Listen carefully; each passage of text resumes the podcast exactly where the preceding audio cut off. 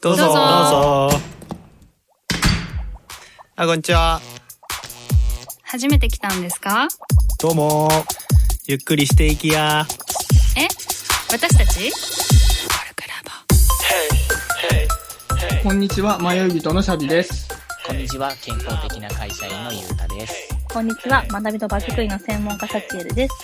このポッドキャストは問いと対話でコルクラボの温度感をお伝えしていく番組です。身近だけど見逃しやすいテーマを通じて聞いてる方も一緒に考え何かに気づくきっかけにしてもらえれば嬉しいです。ということでですね、はい。コンプレックスが今回テーマになっているんですが、まあ一応ね、毎回ちょっと補足をしていて、まあコンプレックスって学術用語でもあるんで、いろんな意味があったりするんですよね、調べると。うん。おなんですけど、まあ今回は僕らちょっと難しいことわかんないんで、いわゆる劣等感的なね、よくあるコンプレックスっていうことで話していこうかなと思ってます。はい。ということでですね、今回は、コンプレックスってなんで持つんだろうというテーマで話をしたいなと思ってるんだけど、うん、うん、うん。まあ、僕ね、結構コンプレックスが多いんですよ、もともと。ほで、そのいろんなコンプレックスがなんで生まれたかって考えたときに、うん。まあ端的に言うと、人よりできないから、コンプレックスになるんだけど、もともとの原因ってどれも、まあ幼少期なんだよね。う。ああ、そうだね。で、その、、もともと、まあ今とは全然、まあ、違ったはずの幼少期の頃に、自分はそのことにた対して劣ってるんだっていうのが、もう頭にこびりついてしまって、自分はそういうもんだろうみたいになってしまってるから、コンプレックスなんじゃないかっていうのが、まあ、僕の仮説なのね。うん。でちょっと、まあそれがみんなにとってどうなのか。僕はそうかだけど、サチエルとかユータは違うかもしれないから、うん。うん。ちょっと話を聞いてみたいなと思うんだよね。うん。で、ちょっとなんかフックがあった方がいいかなと思って、僕が、じゃあ、昔からコンプレックスを持っていた部分で言うと、あのね、頑張れないっていうコンプレックスがあるのね。はいはいはいはい結構。さ、大人になると、やっぱ会社組織だとやらなきゃいけないからやろうとか、う。うんん。やるべきことだからやろうみたいな感じで、うん。動ける人が多いなっていうのを僕は思ってるんだけど、う。うんん。でもやるべきだと思っててもやりたくないとできないっていうのがあって、うん、うん、うん、うん。でそれが僕のコンプレックスなんだよね。やりたいんじゃないとできないっていうのが。ああ、やりたければできるんだ。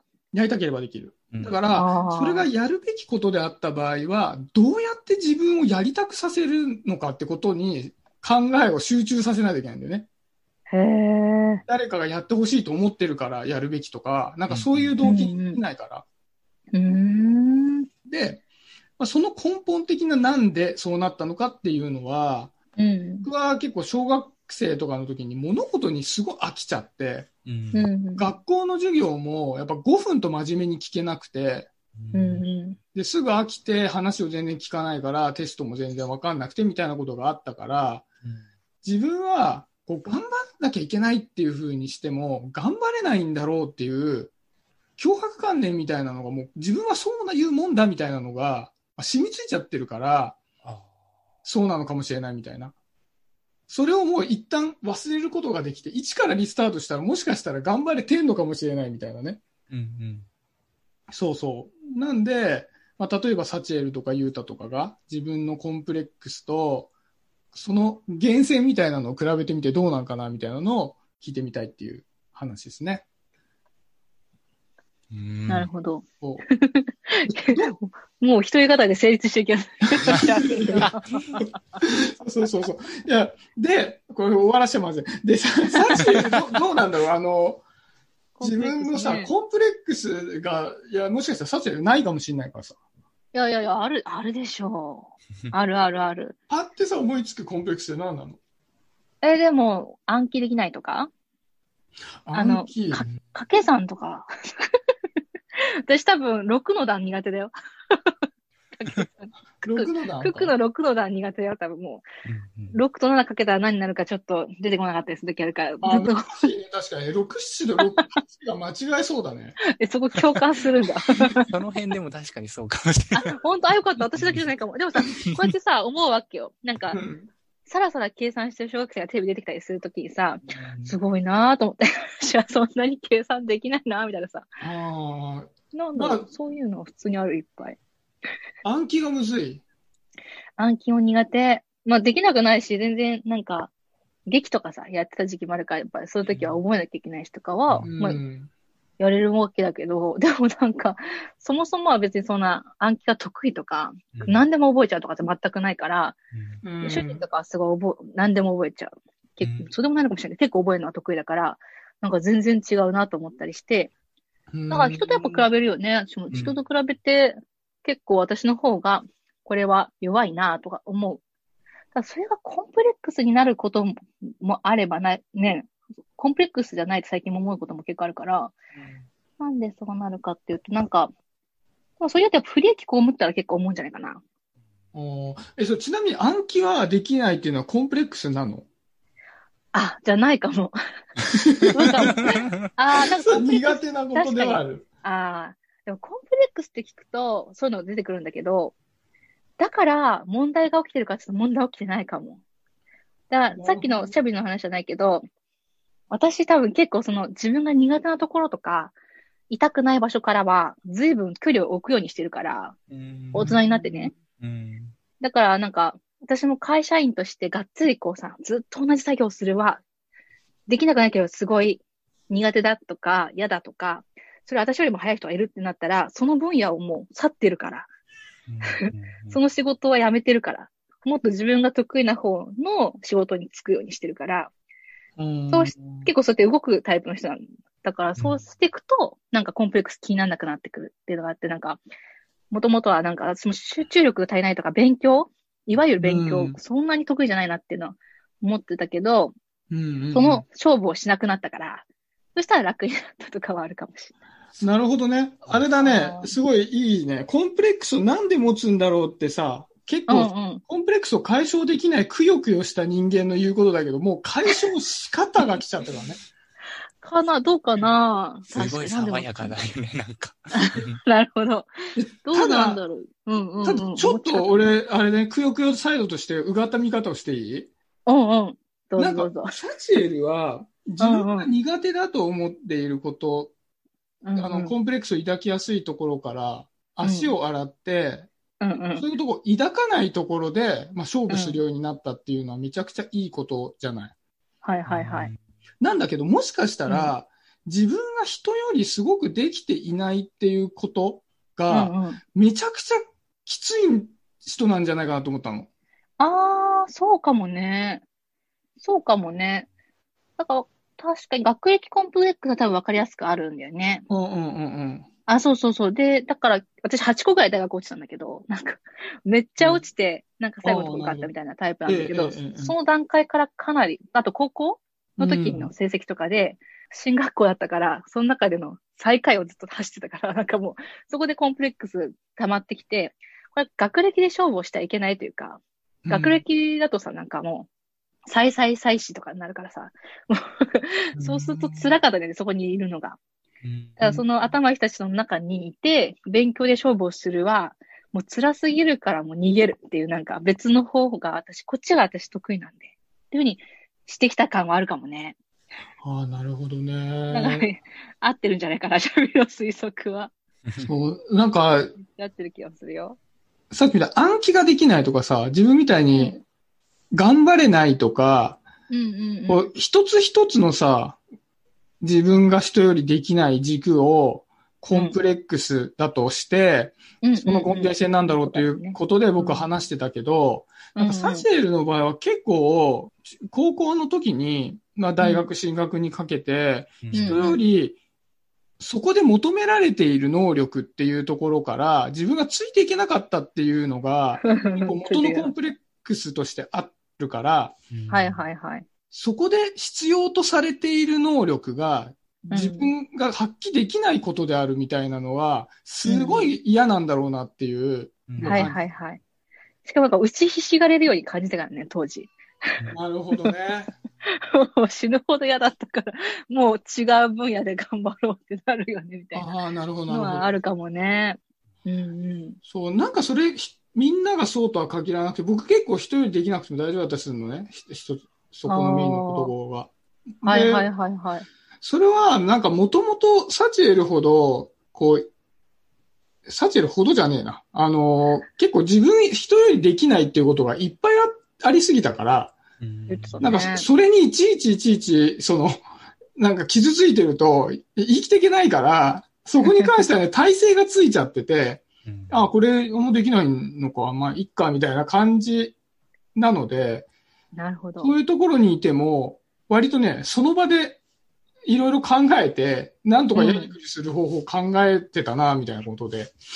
うん、体勢があるっていうのと、うんでもやりくりもできちゃうっていうのもある良さかもしれないね。ううんん、ただね、やっぱり、それは苦手な場所に居続けるから、ああ、不便をね、不便として受け入れないといけなかったりもするからね。わかりないけどね。なるほど。なるほどね。なんか、そういう違いがあるんだね。結構色違うかもしれない。うん。だわ、ゆうたは自分はね、あの、例えばシャビとかとね、血が結構違うなって思って今聞いてたんだけど、う。うんん。小さい頃、コンプレックスあんまなかったんだよね。へ。うん。ななん。か、うんうん。割と人並みにというか、なんかできていたような気がしていて、うんうんうんうんうん。で、小さい頃、例えば小学生ぐらいの頃とかって、他人と人を比べる評価が結構単純というか、例えば勉強ができる、うんできないであったり、うん足速いとかね。そうそうそうそう、足が速いとか、あんまり速くないとかっていうことだと思ったんだけど、なんかそのあたりは、なんかまあまあまあまあできていて、うんへえ。そんな感じで育ってたんだけれども、うんうん。特にやっぱ大人になって社会に出て会社に入ってから人との人と自分との評価というか比較する物差しみたいなのが増えたしそれが結構複雑に絡んでて面そ白い。こで全然できてないじゃんみたいな自。分に気づいて大人になってからコンプレックスがすごい増えた。面白い、逆だ。そうなんだ。あ、なるほどね。うんその評価軸が1個であれば、その1個ができてれば全部できたことになるけど、評価軸が10個あって10個できることはないから、うん半分ぐらいできなかったりすると、半分、それがコンプレックス化してくるんだ。そうなんだよね。自分はそういうふうに感じていて、なるほどね。うーん。例えば今までコン、その、大人になるまで全くコンプレックスと思ってなかったこととか、う。うんん。人間関係とかもうんなんか出てきたりとか、例えばう、んその、姉？う。うんんお姉ちゃんとの関係って、全然、その、小学生、中学生、高校とかっていう頃って何とも思ってなかったんだけど、う。うんん大人になるにつれて、その姉っていうすごい近しい存在のことも、なんか比較しちゃって、うん。つらって思う時とか、なんかあるんだよね。それさ、あ姉とどういうふうに比較するの？例えば。